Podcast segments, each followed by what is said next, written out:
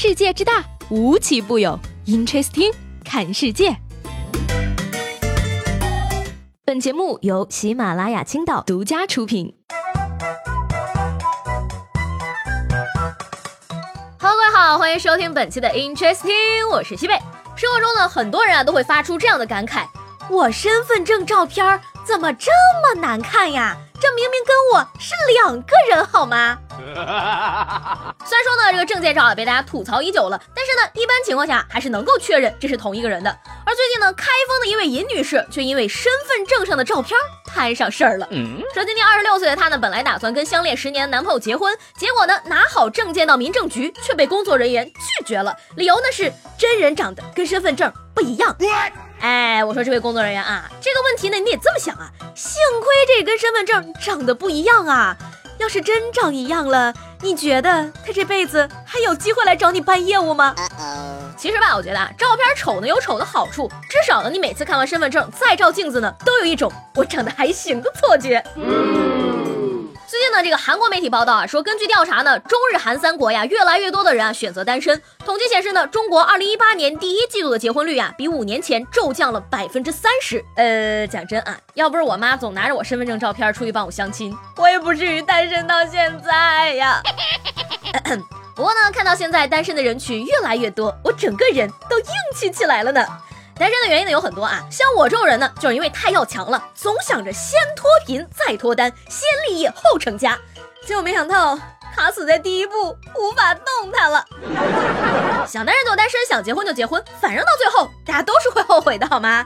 爱情这个东西，我跟你讲，没有什么复杂的，非得郎情妾意才能有爱情吗？不。吵架也能吵出爱情来。说最近呢，安徽淮南的两名男子啊，因为这个开车呢起了争执，于是啊，双方站在街头，不顾车流和路人的劝阻，不停的互相喷口水。据目击者称呢，两人互喷到最后啊，也没有打起来，而是用水洗完脸后各自离去了。哎呀，终于见识到了什么叫相濡以沫，然后相忘于江湖啊。那个默默的问一句啊，你们洗脸的水？是刚才喷出来的那些吗？Amazing！那什么杠精们都来学学啊，学学这才是真正的喷子好吗？现代社会能动口尽量别动手，打赢了坐牢，打输了住院，多不划算嘛！不过呢，这个动口不动手呢，也说给君子听的啊。下边这位的行为呢，我觉得有必要跟他动个手了。说前两天呢，有媒体报道，一名男子国庆期间在西湖的石碑上写“平文涛无杀之神”，引发了不少网友的谴责，称他欠杭州一个道歉。而这两天呢，这位平文涛啊，再次在钱王祠的钱王雕像上画字的时候呢，被抓了一个现行，并且被刑事拘留了。那据他自己交代呢，平文涛是自己的真名，无杀之神呢是自己的游戏账号，而他已经在三个地方乱涂乱画过了。嘿。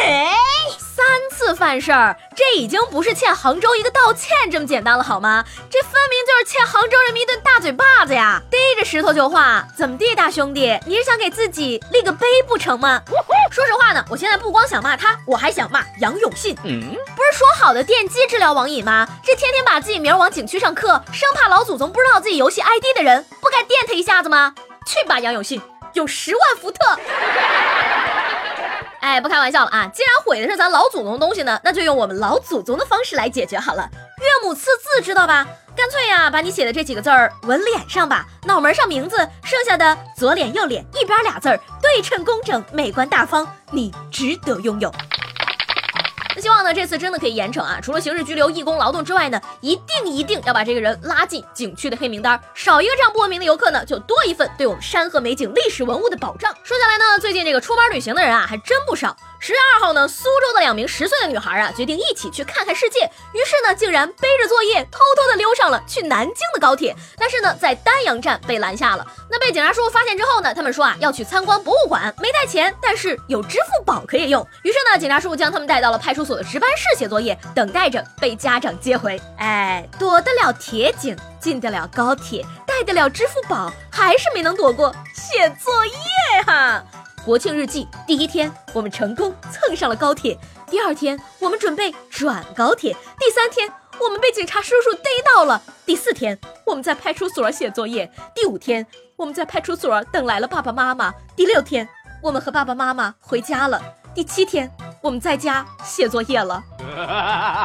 虽然说吧，这个说走就走的旅行值得鼓励啊，但是我就想不明白了。你说你们在家有水有电有空调和 WiFi，还有爸爸妈妈给你们做饭吃，就为了写个作业，为什么要跑到高铁上去呢？Unbelievable！说着吃呢，今天有微博网友发了一组截图啊，是这个北方人向南方人解释什么是硬菜的聊天记录，立刻引发了大家的讨论啊。一边呢是把汤当成硬菜的南方人，一边是要有烤全羊、铁锅炖大鹅的北方人，画风真的是十分的清奇了。不过呢，看完之后啊，作为北方人的我啊，也不得不吐槽了啊，不是你们南方人原来请客都不带点个硬菜镇场子的吗？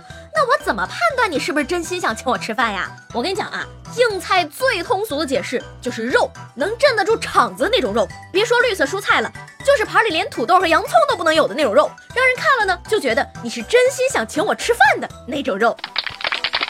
不过呢，我们北方人也应该理解一下，想想南方朋友买菜的阵仗，这个菜呀。是真的硬不起来呀！哎呀，说到这儿啊，大半夜的，我又想吃肉了。可是我们家冰箱里别说是肉了，连菜叶子也没有啊！还是怀念十一假期在家的时候，我妈整天给我做肉、做鱼、做虾吃。尽管假期回来胖了八斤，我也不怪她。说到这儿呢，我今天就要问大家了啊，你们的妈妈做的最好吃的一道菜是什么呢？或者说呢，离家在外，你最想念她做的哪道菜呢？你像我呢，就最想念我妈做的红烧排骨，那可真的叫红烧，除了酱油什么都不放，烧出来那个颜色呀。紫红紫红的。那今天节目最后呢，不得不感谢一下上期节目中给我支招的这些朋友们了啊！昨天呢跟大家说啊，我想要和喜欢的人告白，你们有没有什么好的建议？结果呢，大家的回答呀，真的是让我十分的感动啊！你比如说啊，这个折翼枯叶蝶他说啊，小哥哥约吗？我女神经。这位朋友，你能不能走点心？谁愿意跟一个女神经谈恋爱啊？这碗鸡血我先干为敬说了啊。喜欢是藏不住的，说了不一定成功，不说一定不成功。给你个样本啊，你就跟他说，我很欣赏你，做我的走狗吧。我的天哪，我是去跟人家告白的，还是去跟人家打架的呀？最可气的呢是这位叫做疯子我走了听众，他是这样说的啊，我就说一点，千万别让听你节目，听了铁定会拒绝你的。